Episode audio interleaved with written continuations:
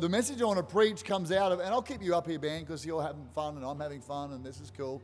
Uh, uh, it's actually from our scripture of the week, Ephesians chapter 3, verse 20. I want to talk ar- around. And that verse says this Now to him who is able to do exceedingly abundantly. Everybody say exceedingly abundantly. Exceedingly abundantly above all that we ask or think. Everybody say ask or think according to the power that works in us. Say, power that works in us. This is uh, one of my favorite scriptures.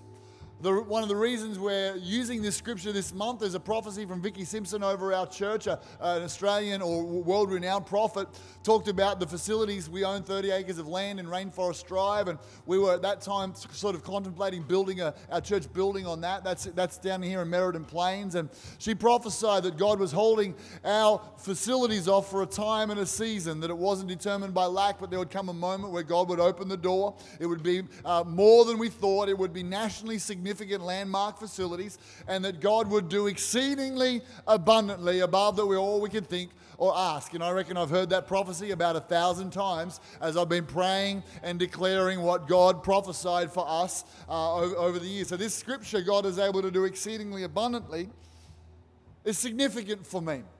And I believe it's significant for our church. And it's the theme for the month of June. God is able to do. So I want to talk tonight really about three reasons that you wouldn't see God do exceedingly abundantly above all you could ask or think. Just, I want to flip it around. Because I don't know about you, but there have been times where I've sat back and thought, right now, that is nowhere near exceedingly abundantly above what I'm asked or thinking. Who's ever had that moment? Honest moment? You're like, my life sucks right now. And if I look around at that, that, that, and that, hmm, it don't line up with that scripture right now. Who knows what I'm talking about? So I want to talk around why could that be and why would that be? And I want you not to think, often we think in days, weeks, months, even years, but God thinks in decades and generations. And so to build our faith and to be strong in understanding that He's got these awesome things that He wants to do for us, the first reason that you might not be experiencing the exceeding abundance that God wants for you is what I would call simply a poverty mentality. A poverty mentality is where, for some reason, we don't think that God is exceedingly, that He's able to do exceedingly abundantly above. For some reason, we think He doesn't want to do exceedingly abundantly above. For some reason, we've put God in a, a religious box or an uncaring box or I'm not worthy box. And we thought, well, it's okay for them, but for me to have an exceeding abundant life, that's, that's not what God wants. When Jesus came, John 10, verse 10, he said, I've come that you, Felix, might have an abundant life. He's come that a life that's exceedingly abundantly. He said, the devil comes to uh, kill, rob, and destroy, but Jesus said, I've come that you might have an abundant life, an over the top life. It starts on the inside starts with your walk with God. It starts with your emotional world getting healed. It starts with your mind being renewed. It starts on the inside with your spirit coming alive to God. But it ultimately, as you press into God, it becomes this like, I did not think this could possibly happen. I hoped it could happen. I hoped my marriage could get restored. I hoped that, that I could get healed. I hoped that my head, those anxious thoughts could stop. I, I hope that, they, that that sort of dead end job that I've been in for the last 20 years, I could get out and do something meaningful that's got purpose. I hoped that that could happen. But I didn't realize that that's actually God's plan. He wants to do exceedingly abundantly above all that we ask. So, what's a poverty mentality then? Well, a poverty mentality is there's a whole range of things that, that, Christians will develop a mindset that God actually would rather me be kept small, minute, suffering to build my character because somehow that gives honor to Him. It's this idea, and I grew up with this. I grew up with, with the idea, my parents were, were missionaries, awesome people, sacrificial people. But I never, I never had the idea that God wants to bless me. It just, it just didn't come into my life. It, it, wasn't, it wasn't part of my mindset. I, I developed a mindset that went something like this Well, uh, if you're really spiritual, you'll take a vow of poverty. I don't know if anyone's ever heard the idea of taking a vow of poverty. Kind of goes alongside people going, if you're really spiritual, you'll take a vow of, a, a vow of celibacy. I'm out there. I, I, was, I was out of that straight away. That's a, that's a deal breaker for me. But then a vow of poverty, well, maybe if that's going to please God, maybe if I, if I go without, somehow that'll please God. And there's a religious spirit that easily gets on people, and Paul calls it the doctrine of demons.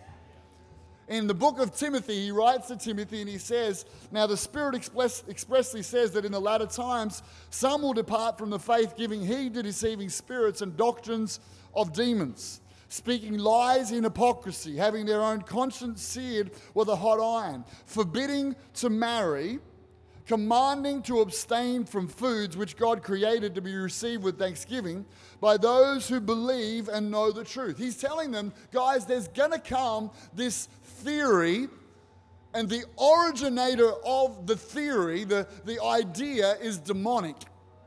And the idea is that somehow, if you go without, it will be more pleasing to God. The idea is so if you go without sex for your whole life, I'm seeing people go, no, no, no, no. Okay, just if you go without sex for your whole life, that would make you more holy than somebody who didn't. Now, I'm here to tell you that God created sex. Come on, somebody say amen. amen. Nick and Chicano, that's your big moment right now. Three weeks in, here we go. That's the, that's the Christian moment where everybody go, how was your honeymoon? Anyway, just moving right along. God created sex to be lived and enjoyed within the boundaries of marriage. That's what He did. It's God, it was God's idea. But the doctrine of demons says no, you can be holy by going without something that God created to be enjoyed within boundaries. It'll impress God. You'll be holy.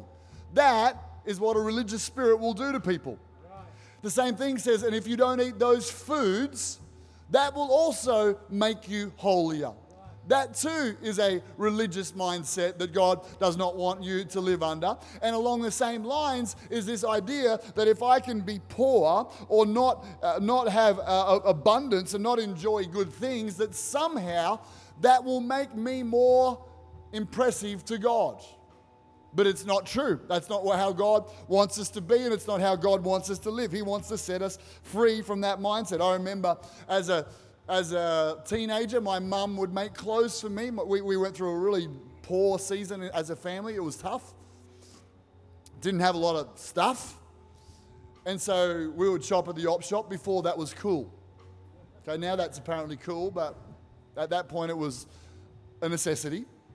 And my mum would make me clothes. She made me, some of my favorite were a pair of yellow and black stripy shorts that had a Velcro zip, which was highly functional. And that, they, were, they were awesome before I met Danielle. My fashion sense was. And I wore a black and white stripy top. So black and white stripes went this way, yellow and black stripes went that way. Apparently, that, that's a rule. That's a rule. Anyway, just someone knew that. Someone else I'm helping here tonight. Don't match. Don't mix and match the stripes. Just. And so I would wear these shorts as a sign that it was almost like to me they were a representation. I had also a yellow shirt that had Bob's Boathouse from somewhere on the central coast of New South Wales. Now, I'd never met Bob. I don't own a boat and I'm not into boating. And I'd never been to the town, but I had his shirt that I bought from, a, from an op shop. And my yellow Bob's Boathouse shorts, shirt and my yellow and black stripy shirt, shorts, I'll get it right. Well, in my mind, I just remember that season where I thought that somehow that made me more holy to not wear new stuff. That's a religious spirit that will cause you to feel guilty about enjoying the good things that God wants to send your way. So, one of the key reasons that you won't enjoy the exceeding abundantly blessed life that you have is because you don't actually think God wants you to have it. I want to, part of my mission in this church is to set people free from religious thinking, to come into a place of blessing and enjoyment not that my identity's in that. Not that that's first in my life, but if I put God first and He wants to add it to me, I'm not going to be holier than God and say, Sorry, I don't want the stuff you want to bless me with because I thought it would impress you that I don't. He says, I'm not impressed. I like my children to be blessed. Now, it's different if you're in a season where you have to shop at the op shop because that's how you get through and God will get you through. But it's, it's a matter of, it was for me a matter of spiritual pride.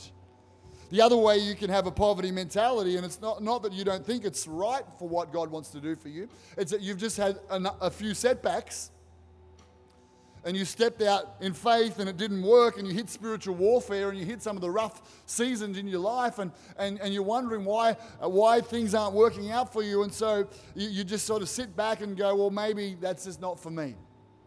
But I want to tell you that God's nature is His exceedingly abundantly. Jesus turned water into the best quantity of wine as his first miracle, as a sign that God's an exceeding abundant God. Jesus took the fish and the loaves and he multiplied more than enough. They had 12 baskets filled left over because he wanted to show that by nature, God is an exceeding abundant kind of God. It's who we serve. In heaven, the streets are paved with silver, no gold. It's the nature of God. He's an abundant excessive God when it comes to blessing his people. So maybe sometimes the reason we're not experiencing the my God is able to do exceedingly abundantly above all I ask or think is because we just have the wrong picture of God or we think I don't deserve it. I won't go there for right now, but we've got to shift that around. Let God bless you and enjoy it. Josh and Shekinah are going to be the first in their, both of their families to move into a brand new house in the next few months.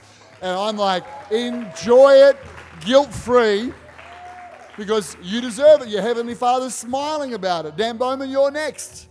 I'm telling you, I can, I can sense for you the, the stretch that you've been in, that the favor of God is going to come upon you as you continue to stretch. You don't back off, you continue to stretch, and, and we'll be celebrating the Dan and Trish house story before you know it. Come on. Okay, so if that's a blockage to that exceeding abundant kind of thing. What else is? Well, I'd say the next is, is a lack of focus. A lack of focus. Because the scripture says he's able to do exceedingly abundantly above all that you ask or think. So sometimes, and I talked about this a few weeks ago, preached about this, we're just afraid to ask God. Jesus came to a blind man and made him say, I want you to heal me from my blindness because he wanted him to articulate something out of his, out of his inner man, like, this is what I want. I've been challenged over the weekend talking with uh, Andrew Denton that I, you know, we've written as a church our dream for a decade, but I would love you to write your dream for a decade. I'd love you to think about 2030 is here. And you'll be how old, Tyler? 30, so young. What, what does your life look like at 2030? What's happened for you? Is your husband saved? Do you have a husband? Come on. I'm, I'm, you know what I felt there tonight? My wife's had this little passion for, for a while. But I just felt like for, for some people tonight just to actually go, yeah, you know what? I want a spouse. And I'm, I'm not going to not ask for it.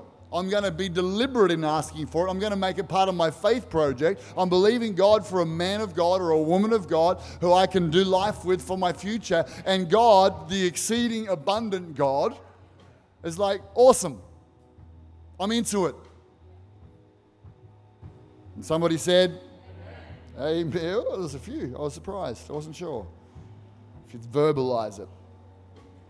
Ask or think. Ask or think. Ask. Sometimes we're asking for something, but our thinking betrays us. We're not locking in on what we actually want God to do.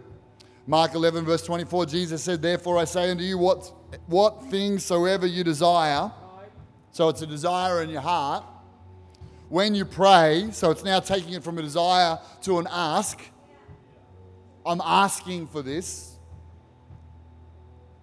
Believe that you receive them and you shall have them. I, I stumbled across a piece of paper in our study the other day that I wrote down it would be maybe 15 years ago. We were living in a, a, house, a miracle house, our first house that God had given us. And I, I remember on Saturday night preparing for my preaching in our garage. I just had this thought, like, and we'd have this conversation. The house we're on, it's, it's good, but it's on a busy road. It's, it's not very private. We'd love a, a we'd love a bit more space for our kids. We'd love a pool. Uh, we'd just been having these conversations. It was a desire. But that night, I'm like, I need to, I need to do something about this desire. Because it takes courage to put a desire down on paper, to turn it into a dream to express it as a goal. So I remember just that night going, All right, God, I want to. Uh, we'd love a four bedroom house. I wrote these things down. This is with an ensuite, big backyard overlooking uh, the kitchen, overlooking the backyard, double lock up garage. I just went specific separate family room, good sized kitchen, not on a main road. I wrote down one, two, three, five areas that I would be happy for it to be. That was my my wish list and dream. And I, the next morning, I read a scripture and it just said simply that I will lead you to your desired haven. It was a promise from God. I love it when God answers a request straight away. He answered it straight away. Now, here's the interesting thing uh, that wish list all came to part apart from one thing, which was the area. And I find this is how God works. When you get specific and write down a goal and a, a, vision, it's, it just it gives it momentum. And you say, Lord, this is my ask. This is what I want you to do. This is where I want to be. And it brings focus to your life. Rather than just drifting along, the, the I'll do whatever you want me to do prayer is an awesome surrender prayer, but it's also an awesome drift prayer. Because if you're delighting in God, then He'll put desires in your heart. And then He'll give you those desires. But if you're just like, oh no, whatever you want, God, just your will. I don't want to. Just, just let it be your will. If you're in that let it be your will zone, it's good at its core that you're surrendered to God. But ultimately, there comes a courage of where Jesus says, Well, what do you actually want? And you don't go, what you want. And he goes, no, what do you want? And you're like, no, whatever you want. And he goes, no, no, I created you with a heart and desires. So write them down. So, not next week, the week after, we're going to have a focused day on encouraging every person in our church to write down a dream for this next decade. We've got it as a church. I want you to think what, what do you look like? What does your family look like? What, is your, what does your finances look like? What are your, what's your walk with God look like? All sorts of different areas. I want you to dream. Write it down. Move from lack of focus. Habakkuk says this. Then the Lord answered me, Write the vision, make it plain on tablets that he may run who reads it. It was only maybe five months later where we literally, someone rang us up and said, Oh, I know you're looking for a house. God, show me where it is. And I remembered an ad we'd seen, and we literally walked into the house that God had specifically. It was like exactly what we wanted. It was better than what we thought. It, it had some things in the house that we didn't know we'd need for that season. God supplied it. It just wasn't in the area where I wrote on my list. And that often is the, that's like God just says, You be clear, and then I'll direct you. Don't get so locked in on exactly I want this that God can't direct you. We're doing all right here tonight. Right, your wish list. And the last one is this a lack of power. Why will we not see exceedingly abundantly above things more than we ask or think? Because we have a lack of power in our lives. You know what it says, the end of that verse? According to the power that works in us. So, the way God's going to do exceedingly abundantly above all we ask or think is one, we believe He can. We've got the right mindset.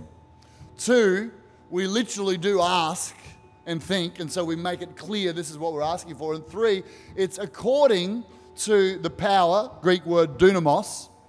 So that's a, that's a spiritual power that works, Greek word uh, energizes us. So there comes a supernatural energy when a person's got power on the inside of them that actually brings the exceeding abundant into reality. So a person who goes, I believe God's able, and I wrote down my dream, but doesn't have the prayer life, the, the, the, reading the word life, the plugged into God energizing life, it'll just be, it'll end up on the paper because it's according to his power that works in us. It would be like you buying a car with an awesome engine and wondering why it's not going anywhere because you're not turning the engine on. And your spirit is the engine of your life.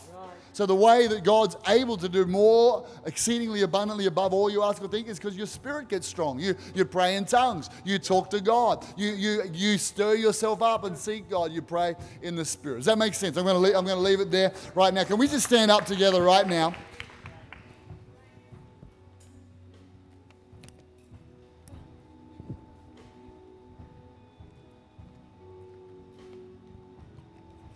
close your eyes.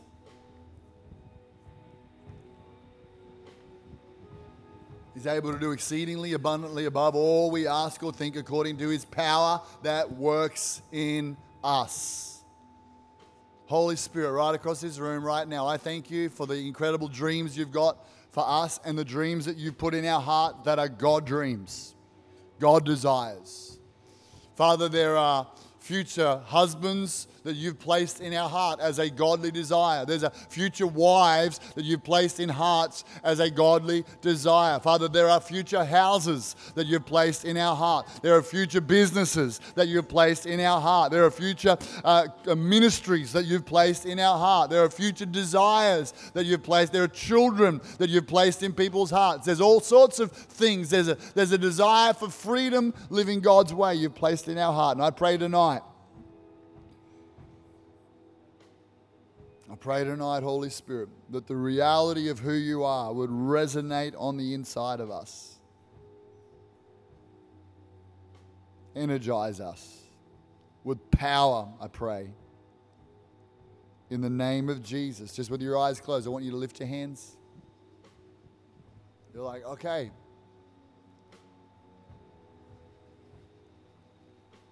Permission to dream. Come on, that's what God says to someone here. Permission to dream. Permission to look beyond the chains and restrictions and circumstances of right now.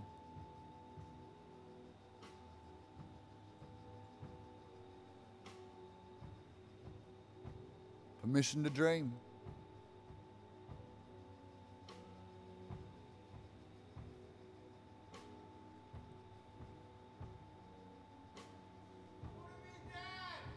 Come on. Permission to dream. I once wrote down a thought that I, that I desired, and I, I began to tell Danielle about it, about church. And I immediately felt, started to, like, oh, shrink back, like, oh. And I, I had the Holy Spirit whisper to me, I love it when you talk like that. Come on, some of you are just dreaming way too small. And he's like, I love it when you dream big. Come on, I love it when you dream big. You dream big, and then he can direct your steps. Spirit of God, Spirit of God, Spirit of God. Help us, I pray, in the mighty name of Jesus. God bless you. Come on up, Sam. Thank you so much.